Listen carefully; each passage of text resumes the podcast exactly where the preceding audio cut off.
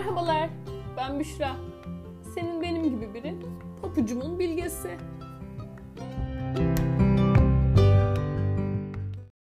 Ve yeniden merhabalar. İkinci podcastimle karşınızdayım. Bu sabah fırsatım vardı, biraz yürüyüş yaptım ve aklımdan geçen bu konuya sizlerin de eşlik edebileceğinizi düşündüm. Beklentilerimiz. Ah şu bizi mutsuz eden beklentilerimiz. Oysa ki beklemesek de o çok sevineceğimiz şeyler oluverse ya aniden. Kim bilir ne çok daha mutlu oluruz. Beklentiye girenlerden misiniz siz de? Evet mesela ben güç kırıklıklarımın çoğunu ya da direkt kırgınlıklarımı böylece yaşadım. Oysa şu şöyle olsa, işte benim için bunu yapsa, arasa ya beni şu arkadaşım, işte görüşelim dese ya, ya da sevgilim, eşim, Mesela durup dururken sevdiğini söyleyip sarılsa ya şu anda. Diye bekledik, durduk. Belki senin için uygun olan o an onun için değildir. Hiç düşündün mü? Ya aslında hep deriz ya empati, empati diye. Zordur aslında empati yapmak. Sen verince elindekini ya da elinden geleni yaptığında o da yapacak zannedersin. Mesela gülecek, sevecek sanarsın. Şimdi öncelikle herkesin karakteri aynı değil. Şimdi tam da bu kısımda çevremdekilerden örnek vermek istiyorum. Mesela benim çevremde bana çok yakın insanların çoğunun karakteri benden çok daha farklı. Mesela benim çok yakın bir arkadaşım var. Biz onunla çok farklı karakterlerdeyiz. Şimdi bu çok yakın arkadaşımın güzel giden bir ilişkisi vardı. Erkek arkadaşıyla biz de arkadaşız bu arada. Çocuk başka bir şehire gitti bir süreç için. Ee, sonraki süreçte de işte dönüşte kıza evlenme teklif etmeyi falan planlıyor. Onun dönmesine yakında ben bir kayıp yaşadım. Çok yakın birini kaybettim. Arkadaşım da bir an önce işte beni de görebilmek için erkenden gelmeye karar veriyor. Geldiği zaman da yakın arkadaşıma evlenme teklif etmeyi planlıyor. İşte çocuk geliyor, biz karşılaşıyoruz. Benim de aynı zamanda yakın bir arkadaşım olduğu için bana destek vermek için sarılıyor. Ben de sarılıyorum, ağlıyorum o sırada. İşte kötü durumdayım. Neyse işte o gün geçiyor. Bunlar tabii birbirlerini çok özlüyorlar. Birlikte işte vakit geçirmeye karar veriyorlar. Ertesi gün görüşecekler. Çocuk da çok güzel bir plan yapıyor falan işte. Ee, evlenme teklif edecek. İşte bir şeyler hazırlıyor. Yemekti vesaire. Sonra benim bu çok yakın arkadaşım buraya gidiyor. Tabii gidiyor ama nasıl zorluklarla gidiyor? Ee, zaten bir süredir benim yanımda, ailesinden uzakta. Çünkü ben büyük bir kayıp yaşadım. Ee, koşturmaca halinde böyle bir hazırlanıyor falan. Yine heyecanlı. Sonuçta erkek arkadaşını çok özledi. Ee, koştura koştura gidiyor. Ama hani böyle vakit ayırıp da benden e, erkek arkadaşını da çok arayamıyor bu süre zarfında. İşte ne bileyim ailesini ihmal ettiği için benim yüzümden ailesinden işte izin alıyor vesaire. Erkek arkadaşının yanına gidiyor. Tabii çocuğun bu durumlardan haberi yok. Heyecanla kızı bekliyor falan. Kız geliyor tabii yorgun argın böyle bir. Çocuk da işte hani onun o heyecanını işte kendinde hissettiği o heyecanı alamıyor, göremiyor. İşte sonra böyle konuşurken, sohbet ederken bir tartışma çıkıyor. Çocuk diyor ki yani ben sana evlenme teklif etmeyi düşünüyordum. Ama böyle olmayacak. Sen beni benim seni sevdiğim kadar sevmiyorsun. Beni özlememişsin. İşte bana bir sıcak sarılma, işte ne bileyim bir öpeyim, bir yaklaşayım, işte ne bileyim onu hissettirmiyorsun bana. Sevgini bana hissettirmiyorsun diyor. Ki kız arkadaşım gerçekten çocuğu çok seviyor ama böyle bir hengamenin içindeyiz biz. Bir yandan işte bir ölüm, bir kayıp var ve hani bana uzun süredir destek oluyor. Bir yandan işte ailesinin işte ihmal ettiği için ailesiyle bir arada kalıyor. Sonra çocuk Arkadaşıma diyor ki sen beni işte dediğim gibi yeteri kadar sevmiyorsun, istemiyorsun. Ben istemiyorum bu ilişkiyi bitsin diyor. İşte bir şekilde tartışıyorlar falan. Ayrılıyorlar evlen evlenme teklif edeceği gün. Ama e, kız arkadaşım gerçekten çocuğu çok, seviyordu. Ve hani gerçekten bir ilişki istiyordu. Sadece karakter olarak bize benzemiyor. Bu kadar. Erkek arkadaş da biraz daha benim gibi böyle sıcak, işte tez canlı, işte ne bileyim sosyal bir tip. Kız arkadaşım da benim böyle hani insanları önce gözlemler. Öyle mıç mıç bir insan değildir. Direkt bir ortama girince işte hemen herkese sohbet edeyim moduna girmez. Hatta işte ben bu yakın arkadaşım ilk tanıdığım zamanlar şey zannediyordum işte hani benim kadar bana değer vermiyor, beni önemsemiyor. Ben de bunu hani böyle düşünüyordum gerçekten. Zamanla onu tanıdıkça işte onunla işte uzun vadede hani birlikteliğimiz oldukça arkadaşımın gerçekten aslında bizi çok sevdiğini ama hani bunu bizim gösterdiğimiz gibi gösteremediğini anladım. Tabii şu an o çok yakın diye bahsettiğim arkadaşım benim hayatımda en yakın arkadaşım. Biz arkadaşlığımızı sürdürüyoruz.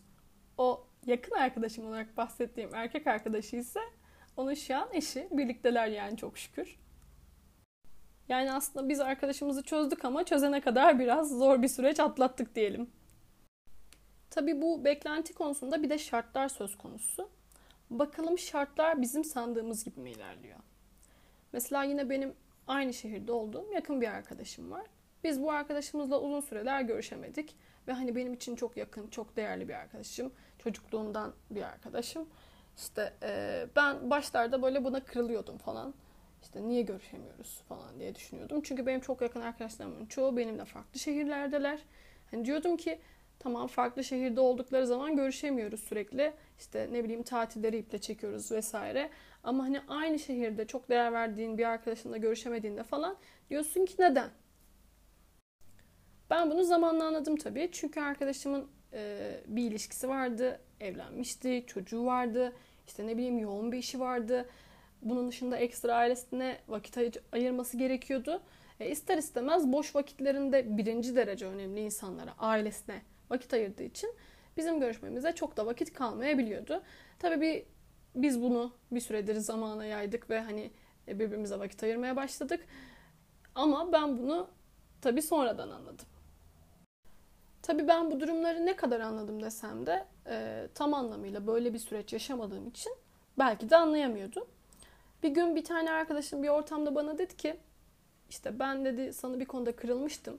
Birkaç yıl oldu bu, bu olayı yaşayalı. Ben dedi unutup gitmiştim dedi. Hani sineye çekmiştim. Sonra bir ortamda işte konusu açılınca dedi bahsettim dedi. Hani kusura bakma falan. Konuştuk böyle. Bir gün beni aramış işte e, eşi uzak bir yere gitti. Uçakla falan gidiyor. Cebinde anahtar kalıyor. Arkadaşımın da çok yakın kimsesi yok buralarda. İşte hani beni arıyor. Ben de ailemle, annemler falan geliyor şehir dışından. Onlarla bir AVM'deyim. Ee, sanırım o süreçte hamileyim diye hatırlıyorum. İşte hani diyor ki anahtarı işte diyor eşimin cebinde unutmuşum. Ne yapacağım bilemiyorum. Çilingir çağırsam mı ne yapsam.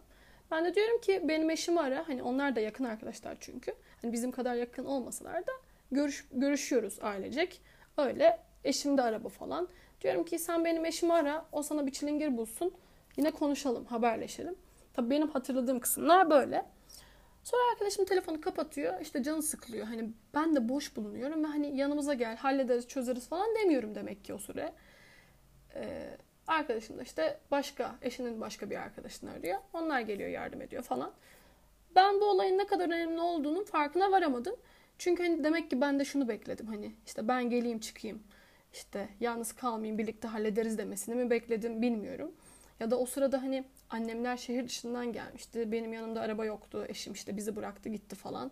Ee, bir yandan hamileyim diye hatırlıyorum.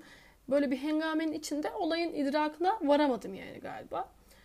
Hani arkadaşım bu konuda beklentiye girmiş ve ben bu beklentiyi karşılayamamışım.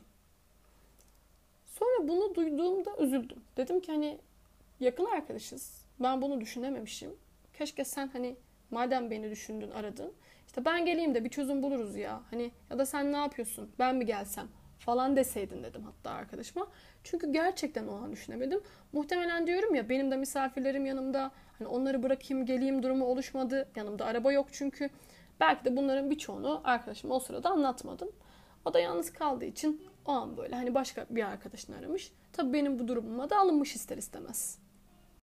Peki ben bu süreçte bunu kafasına takacağını düşündüm mü? Hayır düşünmedim. Çünkü aklımın ucundan bile geçmedi. Demek ki diyorum şartlar başkaydı o an. Hani şartlarım uygun değildi belki de. Yani aslında özetle beklentiye girdiğimizde mutsuz oluyoruz. Çünkü neden? Karşıdan bir şeyler beklerken beklediğimiz insanın şartları çok daha başka olabiliyor. Karakteri başka olabiliyor, o anki durumu başka olabiliyor. Bu da bizim beklentimizi karşılamadığında mutsuz oluyoruz. Ya da bizler başkalarının beklentilerini karşılayamıyoruz bazen. Peki bu konu neden sabah yürüyüşünde aklıma geldi? İşte sabah yürüyüşüne gittiğim yer böyle kocaman ağaçların olduğu, işte doğanın içinde güzel bir park. Şöyle düşündüm. Allah'ın hazırladığı sonsuz gibi gözüken doğanın eşsiz nimetleri öylece duruyordu karşımda ve ben bunlara şahit olurken fark ettim. Dedim var mı böylesi?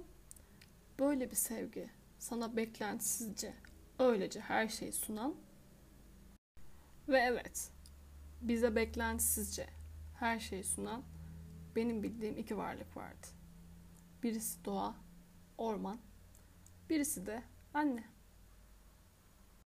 Hatta örnekler çok olmamış olursa şöyle minicik bir örnek daha sıkıştıracağım araya.